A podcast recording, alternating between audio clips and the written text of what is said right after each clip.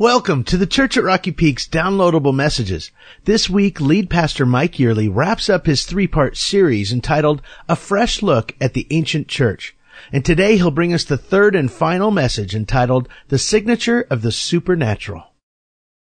Well, today we're continuing and finishing up this series that we've been in for three weeks now. This is the third week called Doing Life Together. It's a fresh look at the ancient church.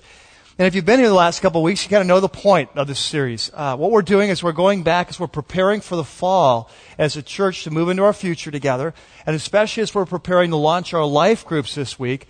I wanted to take three weeks to go back and revisit the ancient church and say, what was life really like? When the Holy Spirit first came to the ancient church, and they had these new instincts and, and new priorities that it kind of came into their life through the Holy Spirit. What was life like? And what should we be shooting for as a church? What does it look like to be the church of Jesus Christ?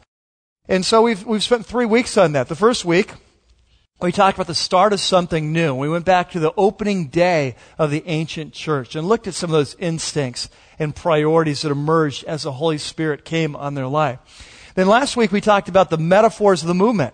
And we said that every great movement has certain metaphors or word pictures that help define what that movement's all about. And we saw that God has some metaphors that He carefully chose to communicate His vision. We looked at three of those metaphors. And then today, we're going to be talking about the signature of the supernatural.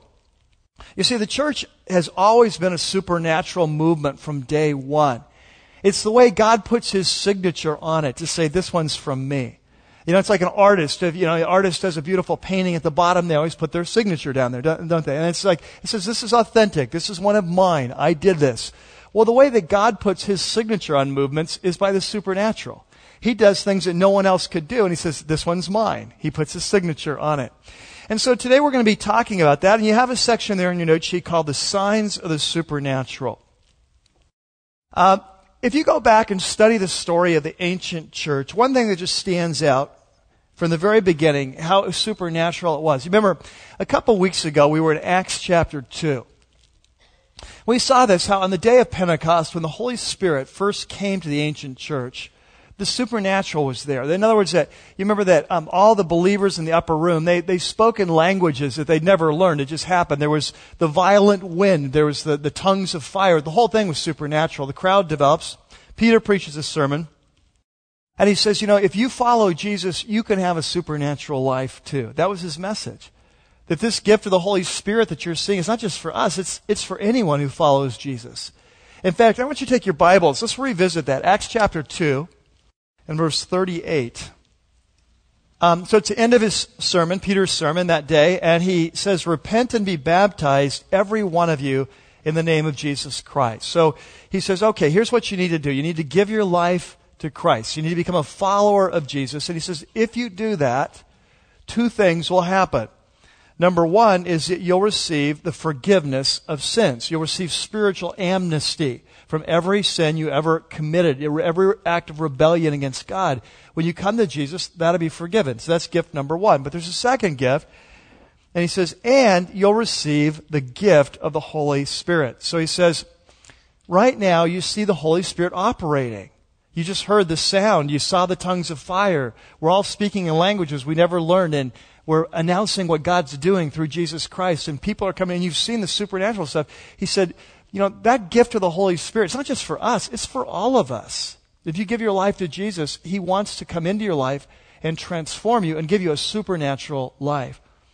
And so right away, three thousand people became Christians, and they did begin to live a supernatural life. Some of it was internal. God began to change them from the inside out. We looked at this a few weeks ago. They had a new hunger for the apostles' teaching. Who is this Jesus, and how can we follow Him? They began to take care of one another. They, they had a heart to, to be together and commitment to the fellowship, and we studied all that. But there were also some very specific supernatural external things going on in their lives. So, for example, in chapter two here, in verse forty-three, everyone was filled with awe and many wonders and miraculous signs. See that word signs? The signs of the supernatural. Many signs that something supernatural was happening, was going on. If you turn over a couple pages to chapter five of Acts, we see that this was sort of a way of life for the early church. Verse twelve, chapter five, verse twelve.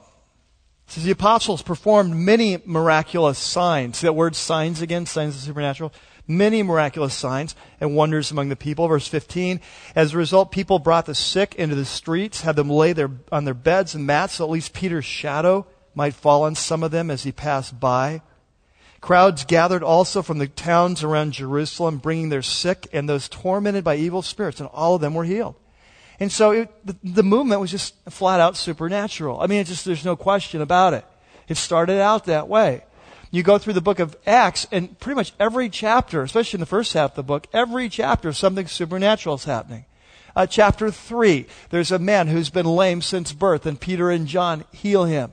Chapter four, the whole church is praying together in a house, and the, and the whole building is shaken. The Holy Spirit comes and fills them up again, second time.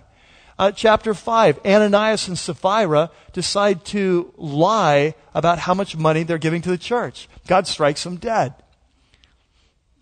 Yeah. Not all supernatural things you want to have happen in your body, okay, in your fellowship. Uh, chapter seven, Stephen, he's, while he's being stoned, you know, the, the old-fashioned way. Um, and... So he's being stoned, and you remember he has a vision of Jesus by the right hand of God. Chapter eight, Philip is transported, like Star Trek-like, uh, from one location to another so he can share Jesus with the Ethiopian treasurer of the whole government. Chapter nine, a lady named Dorcas is raised from the dead. Sorry, you know, she didn't get a new name, too bad, but she came back and, all right. Chapter ten, a vision, Peter has a vision of heaven, and it just goes on and on like this through the whole book. It's a supernatural movement from start to finish. Now, I want to say this, that in the book of Acts is a story, it's the highlight film of the first thirty years of the church. Sometimes we forget that. Sometimes we think like, well, this was happening every day. Well, no, it was, it's a thirty-year highlight film. And thirty years is a long time. But there's no question it was a very supernatural movement. And it's not just in the book of Acts we see it. We see it in the rest of the New Testament. For example, in the book of First Corinthians, it's written to the church at Corinth. And the church of Corinth, very interesting church, one of the most messed up churches in the whole New Testament. And yet, one of the most supernatural churches. So you see that God doesn't wait till we get our acts together to start doing supernatural stuff, you know? He's like, okay, you know, you're all messed up, but let me start fixing you up and start doing some supernatural stuff.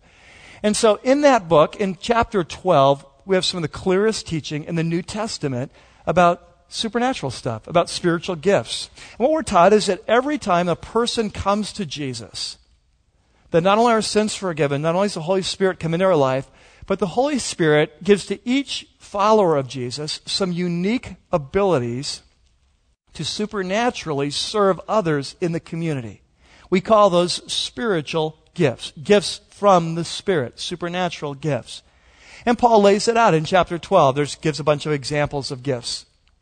Well, in chapter fourteen, when we get to chapter fourteen, Paul actually takes us to an early ancient church worship service. Now, you remember that in the early church, they didn't have huge buildings like this. And so when they would do church, they would do it in homes, much like our life group. So we're going to be launching this week. So it'd be small and probably large homes, but, you know, smaller services than this. And in chapter fourteen... he actually gives us a window into what life was like in the ancient church. And, and we're going to see how supernatural it was. Now, I'm not saying that every service was exactly like this, but it's the one place in the New Testament he actually kind of describes for us what it might have looked like in the ancient church. I want you to turn there, First Corinthians fourteen. Chapter fourteen, we will look at verse twenty-six. Start there. Now he says, what shall we say then, brothers, um, when we when you come together? In other words, when you come together for your church service, that's the context. He says, everyone needs to bring something. Okay, and this is the overall point in this passage. He says, when you come together um, in your church, everyone has needs to bring something. Everyone needs to bring what God has given them supernaturally to bring. That's his point. So he says, when you come together, everyone has a hymn. Like some people, he says, when you come to your church service, you know, again, picture this like a home service. Um, everyone has a hymn or maybe a word of instruction. Someone brings a word of teaching, something to share with the group that God's taught them. Uh, someone else might bring a revelation. Now, this would be something that God has supernaturally downloaded to someone, something, a message for the group. The next example, he says, or someone has a tongue or an interpretation. You know, the, in the, we saw this in Acts chapter two a couple weeks ago. When the early church, the Holy Spirit came on the leadership there, they spoke in languages or tongues, that same word in the, in the original. They spoke in languages that they'd never learned. And, uh, of course, that worked out well in Jerusalem because there was all these Jewish pilgrims who'd come from all over the world to celebrate the Feast of Pentecost. And so they all got to hear the message of Christ in their native tongue. Well, uh, he said, uh, some of you might have a gift of speaking another language you never learned, and you might bring that to your fellowship. And he said, however, you need some interpretation because if, if I can't speak the same language as you and you're speaking a different language, I'm not going to get it. So you're going to need someone there to interpret that. Okay? And so um, he says, but all of these must be done for the strengthening of the church. That's the point. We all come together. We all bring our supernatural gifts, and they're all brought so we can strengthen the whole church. Verse twenty-nine, two or three prophets should speak. Now, uh, Bible scholars will disagree over what is a prophet. You know, and some, some Bible scholars think, well, what that means is it's someone who is gifted to teach God's word, like a sermon or something like that.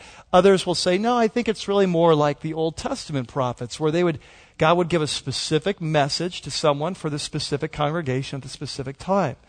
But whatever, it doesn't really matter for our purposes. Two or three prophets should speak, and the others should weigh carefully what's said. After they speak, the congregation should say, does that sound like something God would say? Is, is that, does that make sense? Does that fit with what we know of God? And they should weigh it. And so the point is, when you come together, he says, everyone bring something. Everyone bring a supernatural, what God's given you. Go back to verse twenty-three. He gives us a little bit more, more information about this church service and how it needs to be done in an orderly way. He says, so if the whole church comes together and everyone's speaking in tongues, these languages they never learned, and some who don't understand, or some unbelievers come in, will they not say that you're out of your mind? Now, I love this. Paul's so practical. He says, oh, that's great. God's given you the gift of speaking in a language you never learned. Really cool. But how about if, you know, we're all in church and everyone's doing this thing, and someone comes in who's not even a follower of Jesus yet, not even experienced the Holy Spirit changing their life. They don't know what's going on. They're going to think you're all crazy, you know? You may have been in a church like that before. Uh, some of you may have uh, been in a church like this before. And so he says, hey, come on, use your heads. He says, but, in verse twenty-four, but if an unbeliever or someone who doesn't understand, they come in while everyone's prophesying, so they're speaking, here's a message that God's given me for the group. He'll be convinced by all uh, that he's a sinner, and he'll be judged by all, and the secrets of his heart will be laid bare. Like, how did you know that?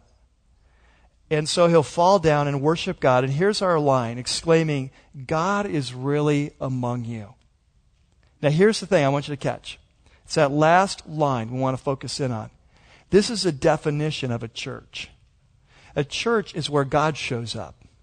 You see? God is really among you. That is the mark of a church. What does it mean here at the Church of Rocky Peak to be a church? It means that God shows up. See, the church has always been a supernatural movement. From the very first opening day in Acts chapter two until this very day, all over the world, God is on the move. It's a supernatural movement. And so the question for us here is, what does it take for us here at Rocky Peak to experience the move of God? What does it take, whether it's in our weekend services or in our midweek small churches, one hundred twenty of them, all meeting all over three value, valleys. What does it take to experience the presence of God? Now, if you turn your page in your note sheet, I have a section there called Creating Space for the Supernatural. Three important implications from these passages we've just been looking at.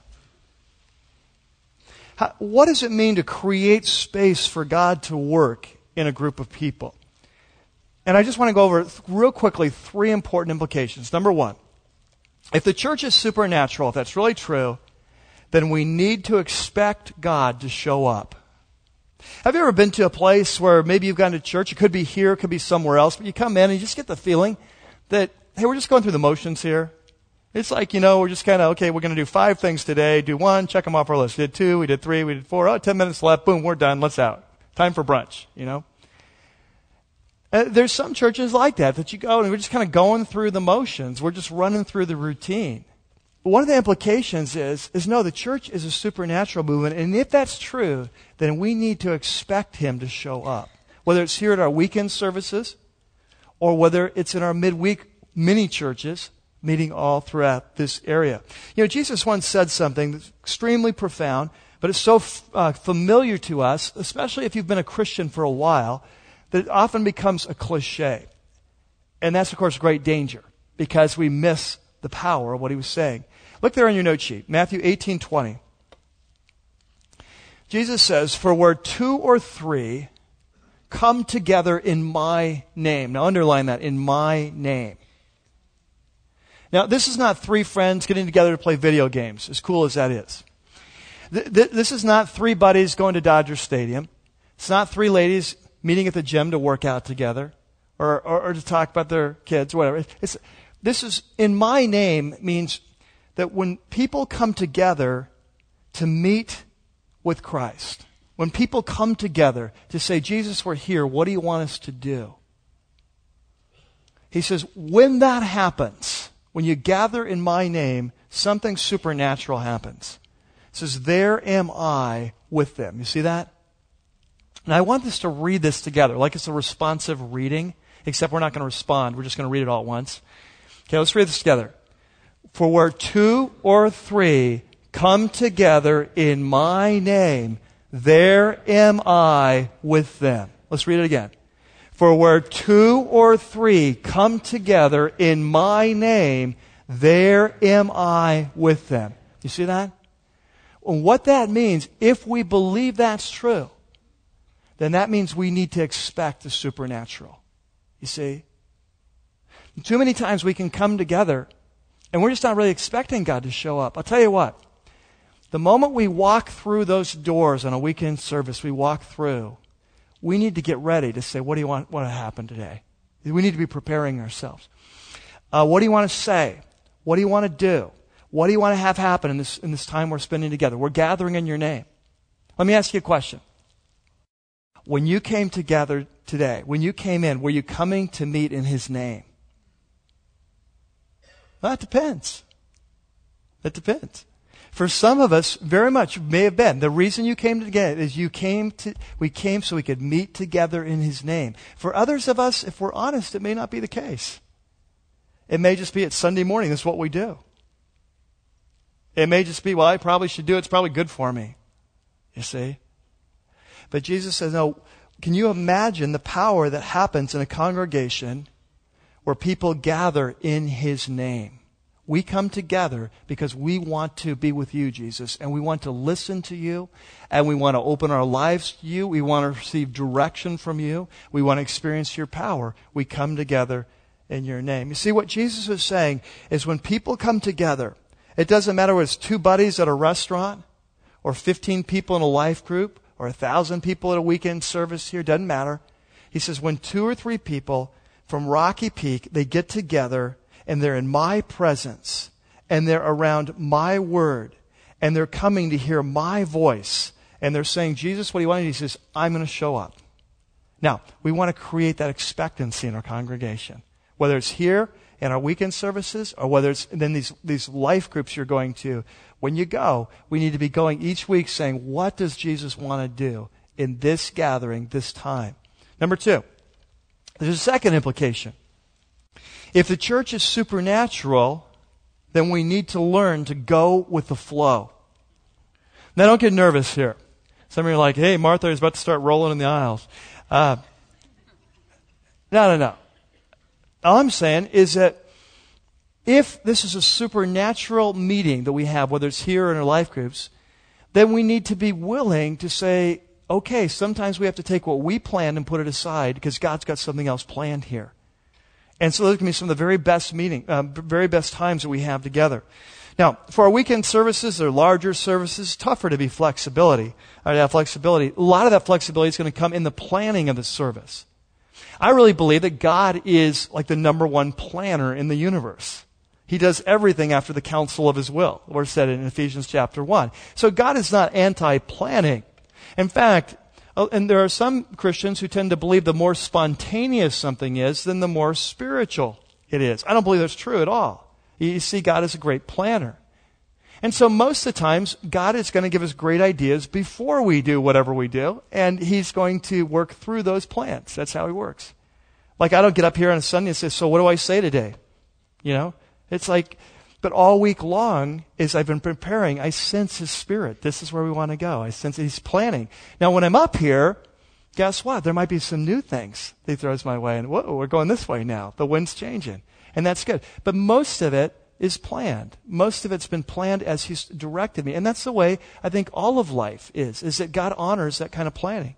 So I'm not saying that we throw out planning. But even at a large service like this, there can be times where God wants to do something different.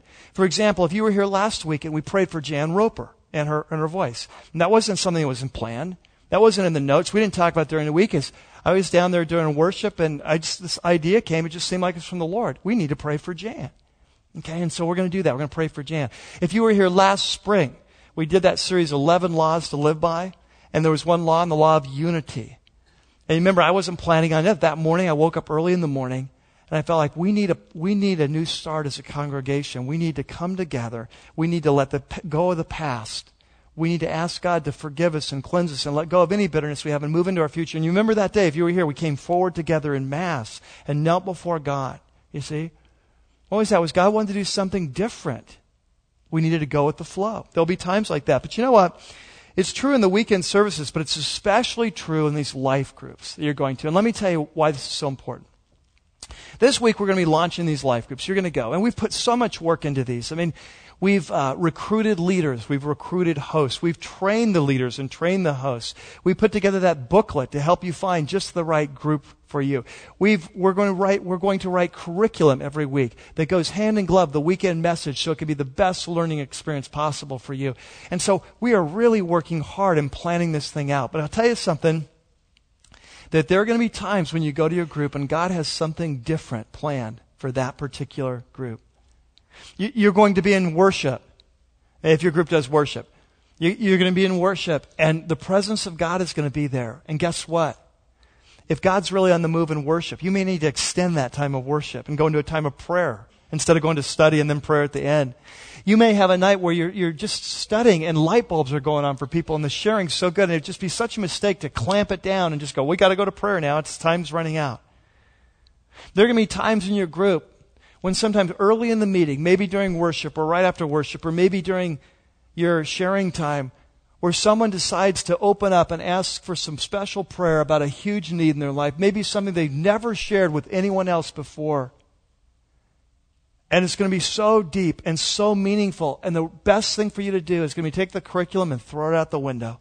This is not a night for study. This is a night to listen and to pray and to heal. You see what I'm saying?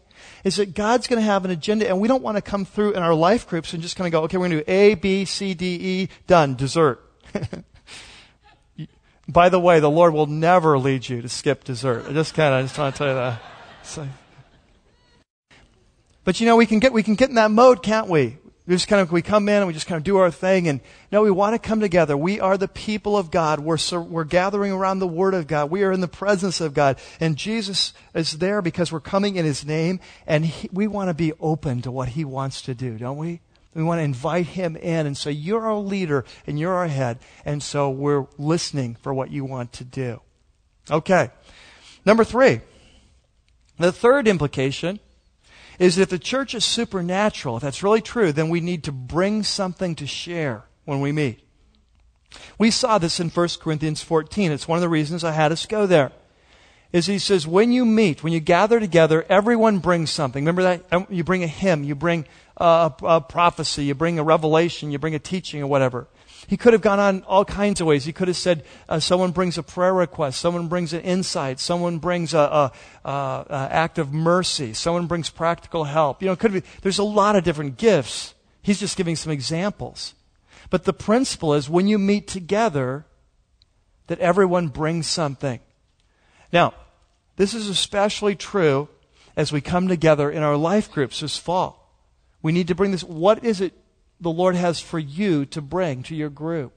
How has He uniquely gifted you supernaturally to build up this small church that you're going to be part of? John Wimber once said, a quote there on your note sheet, I love this. He said, every gathering of Christians is a sharing of gifts. You see, we come together in a small group. I've got my gifts and you have yours. And we're going to share with one another. It's like Christmas. Here's your gift. Here's my gift.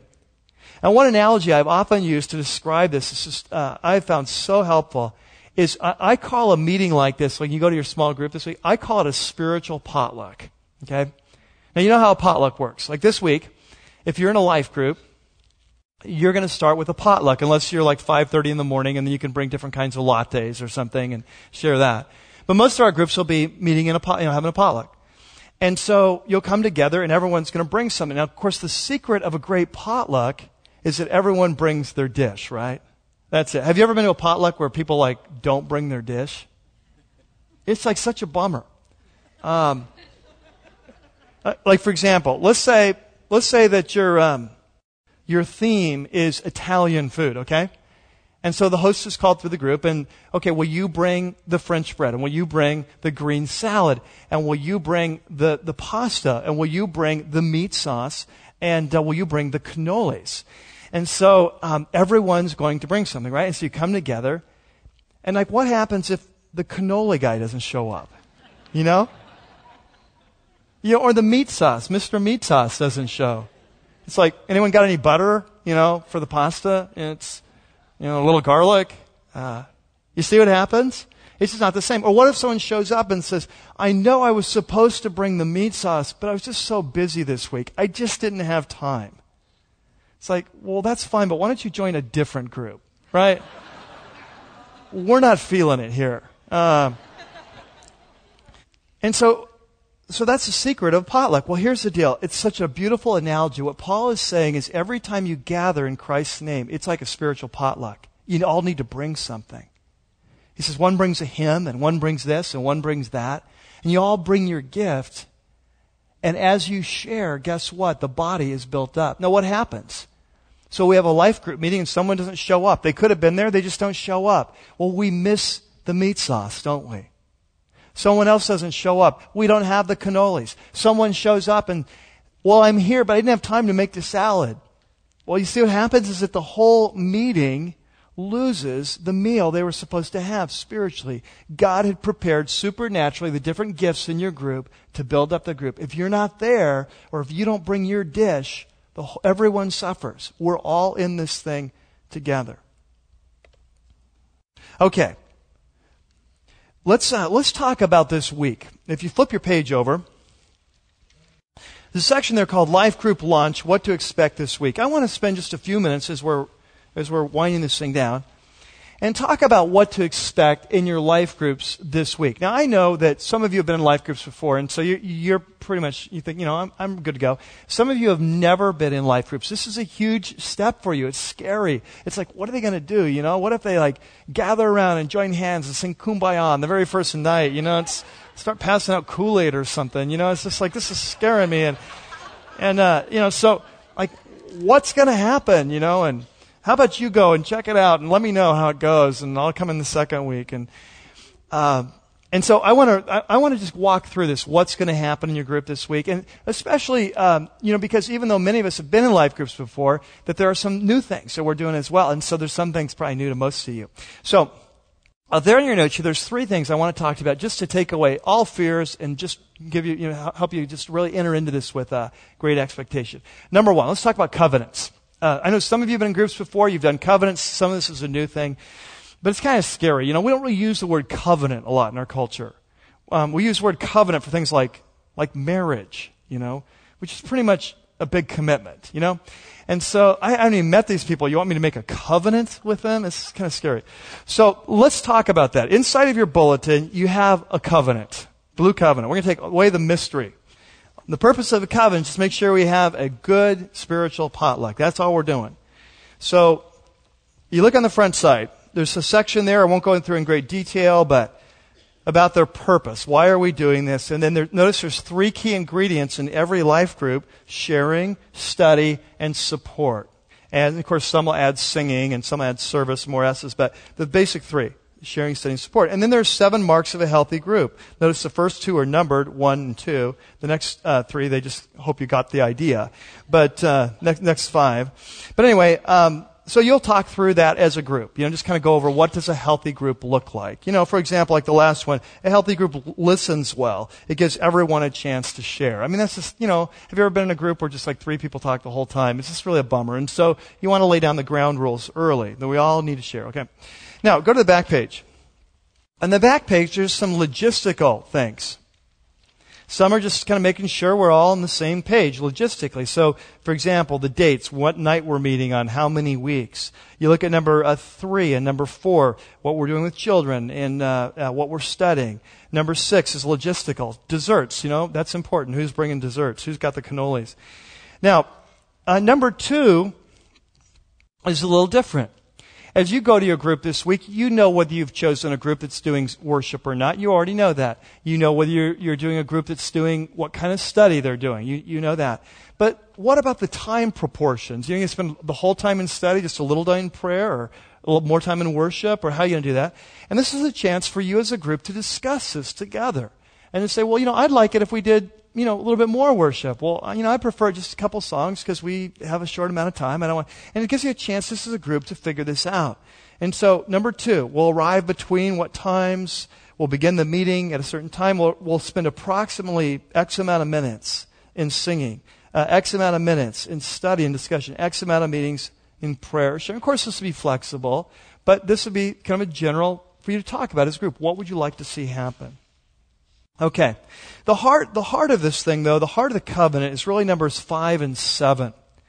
And this is where we make a commitment to one another to do the spiritual potluck well. So number five says, joining a life group requires a commitment to attend each week and to do the homework ahead of time. Obviously, allowances are made for sickness, for vacation, work conflicts, other special events, but not much more. Uh, this commitment is a key to a healthy group. It'll take about thirty to sixty minutes of homework a week. And so this is the point where as a group, you kind of look around each other's eyes. You catch each other's eyes in the group and saying, are you in? If you're in, I'm in. And, and we, we can make a commitment that we're going to we're gonna do this. We're going to be committed for the next ten weeks. We're not only going to come, we're going to bring our dish. We're going to prepare. And so when we come, you know, you might come with an insight from the homework. I might not have a clue what's going on. I come with four questions. I'm a brand new Christian, and that's my contribution. Could you all help me understand this? Someone else might come with a new worship song. Someone else might come with a, something they want to share, something of vulnerability. But we're all prepared. We've, we've, we've all done the homework. We're there. We're ready to engage in whatever God wants to do. And so, so this is the heart of the covenant where we say, you know what? We're in. We're, we want to make the most of this experience. We don't want to have a potluck that's just like pasta without meat sauce. We all want to do our part. We all want to come. Number seven's part of that too, uh, socials. We ask that every group will do a social event together in the, in the first few weeks. You figure out a time, you do something fun because of the tremendous difference it'll make in the bonding of your group. Uh, after that social, you, it'd be unbelievable, the difference. And so this is a way. Now you say, well, okay, you come to the end of the meeting and you say, you know, I'm not sure I'm ready to make this commitment. You know, I these seem these people seem nice enough, but I'd like to come just at least once or twice to see what it's going to be like. Is that possible to like delay my commitment once or twice? And the answer is yes. Yes. In fact, at the bottom of the note sheet, bottom of the uh, covenant, it says, we agree together in Christ to honor this covenant. And notice it's to be decided by each person on or before the third week. So in other words, by the end of the third week, you're either in or you're out. But but you've got three weeks to figure this out. Now, most of you, you're going to love it the first night. You're going to say, you know, we'll have, uh, you'll keep this as a, uh, uh, as a copy of your commitment. We'll have another one that's double this size that has a place for to sign. The whole group will sign it and it'll come back here to the church for, for us to have a record of that commitment. So most of you will be all ready to go that first, the first meeting. Yeah, I'm ready to go. But if, if you're like skittish about this, you want to take a couple weeks, that's fine. You know, but you just ask by the end of the third week. So that's the covenant, okay? So mystery solved. Now you know exactly what you're going. You don't have to be afraid. We're going to ask you to do something really weird. Okay. Next thing, sharing exercises. Reach inside your bulletin. Pull out your life group homework for this week. This week, after the potluck dinner, you'll go into another room probably, and uh, you'll you'll have your meeting. It will start with a couple sharing questions. Notice the ones for this week. You're supposed to fill these out before you go. Number one, have you been in small groups before? If so, what was your best small group experience? What made it so special? What was your worst and why? Now, here's a hot tip. If your worst experience is the same group you were in last year, you need to be very careful how you answer that. Number two, what is one thing you'd like to see God do in your life or your group this quarter? Okay? And so, um, So here's what's going to happen. You'll you'll answer these before you come, and as the meeting starts, you'll go around the circle and just share your answers. Here's what I'd like to see happen. Here's what I, I've been in groups before they did this. It drove me crazy. This was really positive. And this will prepare you to talk about what you'd like to see God do in your group. Now here's the point. For the first three or four weeks, every week, we'll start off the homework with a couple sharing questions. And this is very intentional. It's going to be a little frustrating for you who want to go super deep in the Bible real fast or something. But let me tell you why we're doing it. I don't know if you've ever been in a group where in, in the group, like two or three people talk the whole time. Everyone else is quiet. What happens in, in a group setting is that the norms of a group are set early. And if you don't get everyone talking early, it, patterns tend to get established. These are the talkers. These are the listeners. And so we want to have, have a way for you to be able to talk through this together and just share your life and get to know each other in a very non-threatening kind of way. And so every week we'll be we'll be doing that for the first few weeks. And then then we won't need it. After that, you'll all know each other. You'll be comfortable, and the, the discussion will be very free-flowing. But we'll we'll do we'll start with those. Now, the third area is topical prayer. One of our goals is to create groups where everyone feels comfortable praying out loud and no one dominates. I don't know if you've ever been in a prayer meeting where like the prayer warriors start taking off and and they're praying for the missionary's third cousin in Zimbabwe whose brother needs a tractor. And, and, and, and you're just holding on for dear life. I mean, you're praying, but your prayer is, Jesus, help me stay awake. Jesus, help me stay awake. You see, you know what I'm saying? Have you been there? It's like, you know, we, we know we're supposed to be spiritual. We're supposed to be praying. This is driving me crazy. This person's going on and on. And, and uh, that's what we want to avoid. So we want to learn to pray together as a group. And if we're going to do that, it takes two things. Number one, we have to help those of you who've never prayed out loud. And this is a really scary thing for you. We have to help you take baby steps in that direction. And so we're going to do that. It's, in the first few weeks of prayer, be a little bit more structured. It'll be very simple. I promise you, you'll succeed. You'll love it. It'll go well. And so we'll, we'll take smaller steps. And, and the goal is, the ultimate goal is we come to a place after a few weeks where we really feel comfortable praying to where we can do what we call topical prayer. And let me describe, let me kind of paint a picture. Uh, picture a group that's together. It's almost as if Jesus is in the center of the room. We've already talked about he's there, right? And someone brings up a topic.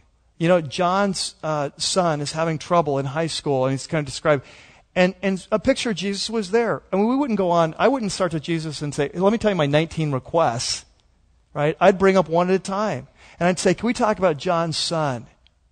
And Jesus really needs you to help us with this. And you might have something you want to ask Jesus about John's son, too. And so you might ask about that and say, could you also help him, help him with this? And someone else says, Lord, also what you do, could you provide some new friends for him? He needs some new influences in his life. And we would talk about John's son, wouldn't we? And then when we're done with that, we move on to a different topic. Well, that's the idea of topical prayer. It's basically that we just pray one topic at a time. We bring it up together. Whoever in the group feels passionate about that topic can, can pray about that. Three or four people might pray. Then someone else brings up another topic. We'll go on and move on that. And we just kind of, we're all together in this thing, you see? Now, there in your note sheet, on the, the homework sheet on the back, there's some basic principles of how this will work. And your leader will talk to you more about it this week and in the coming weeks. But here's how it works. There's three basic uh, tips or guidelines for topical prayer. First of all, we pray on one topic at a time. We talked about that. Secondly, we're going to ask the, the groups to keep the prayers short and simple and to the point so we don't lose track of what we're praying about because we're all entering in on this one topic. And so we just keep it simple and short and, God, would you do this? And thank you for that. And, and we're all participating. And then number three, we're going to pray more than once. Since we're praying one topic at a time And since we're praying short prayers, it makes it really easy to jump in several times during the prayer time. And so instead of you just like your turn and you pray for five minutes, next person, they pray for five minutes, we go around. We can all just be in this together. Now, I don't know if you've ever had a chance to try prayer this way. It's a very powerful way to have group prayer, to stay focused uh, together and to all participate. It's amazing how much more powerful it is than just kind of going kind of a, that, uh, a way where one person prays for five minutes and everyone else listens, you know. So we're going to be trying that, see how that works in your group, and your group will work it out. Well, you'll find the way that works best for you. Now, let's wrap this thing up. The last three weeks, we've been talking together about what does it mean to do life together. And we've we've taken a fresh look, a new look at the ancient church. What was life really like? And, and the reason we've been doing that, I want to be clear, is we've been drawing a target on the side of the building at Rocky Peak. We've been saying, what does it look like as we move into the fall as the Church of Rocky Peak? What does it look like to be the Church of Jesus? What is he after? What's his vision? Why did he create this community called the church? And so we've taken three weeks to go back week by week and get another piece of the puzzle. What does it mean to be the Church of Jesus? So during this series, we've been drawing a, a target on the side of the building. This is what we're aiming for. Okay, the next series, we're starting next week, is called Seven Habits. Uh, it's called The Company That Committed. Seven Habits of a Healthy Church. And if this series is about putting the target on the side of the, the wall, this is what we're shooting for, the next series is how do we get there? As a church, how do we hit that target? And we're going to be talking about seven specific, you could call them commitments, habits, priorities, steps, whatever word works for you. But seven specific priorities that I believe need to be habits in our life. In other words, a regular part of our life, if we're going to be the church that Jesus is calling us to be. Every week we'll be taking one of the seven and really looking at this, what the Scripture says. What does the Bible say about that? Why is this such an important part of our life? And every week I won't be asking you to make a commitment to that, that seven. Every week I'll be asking you, okay, you have your Bibles, you open it up, you see what it says to you, see if this makes sense. You can see why it's so important. And I'll be asking you every week to go home and be praying about that commitment. But we won't be making any commitments. We're just, we're just examining the commitments. But at the end of the seven weeks, as a congregation, in one of our weekend services, we'll actually have a time where I'll give you a chance to say, okay, so we've gone over these seven commitments. You've had seven weeks to think about it, seven weeks to pray about it, seven weeks to think this thing through. Now we have to decide as a church, are we going to take this journey together? Are we willing to make these seven commitments? Are we willing to make these seven ingredients a part of our habits, a part of the way we do life? And we're, we'll actually have a big ceremony. And we're, we're going to have a, a big banner in here that says, come to the committed. And you'll have a chance to sign your name. And so remember what Jesus said. He t- said, before you build a building, you want to count the costs. Think it through. And so we're going to have seven weeks to think this through together and to see if these things seem true to you. And if they do, then at the end, we'll have a, a part of our weekend service. We'll be able to say, these are the seven things. By the way, these have become the seven things that, from this point on, define membership at Rocky Peak. If we're going to be a member of Rocky Peak, this is what it means, that we are on board with these seven commitments. For those of you who have been at Rocky Peak for a long time, Uh, if you've been through the membership class before, there's really not new things. They're just, I've looked at the old materials and I'm doing them in different ways, arranging them in different ways, but they're really, there used to be ten things. I've reduced it to seven, but they're, they're just kind of reorganized in different ways. But if you're a member, you've already, in theory, made these commitments, you know.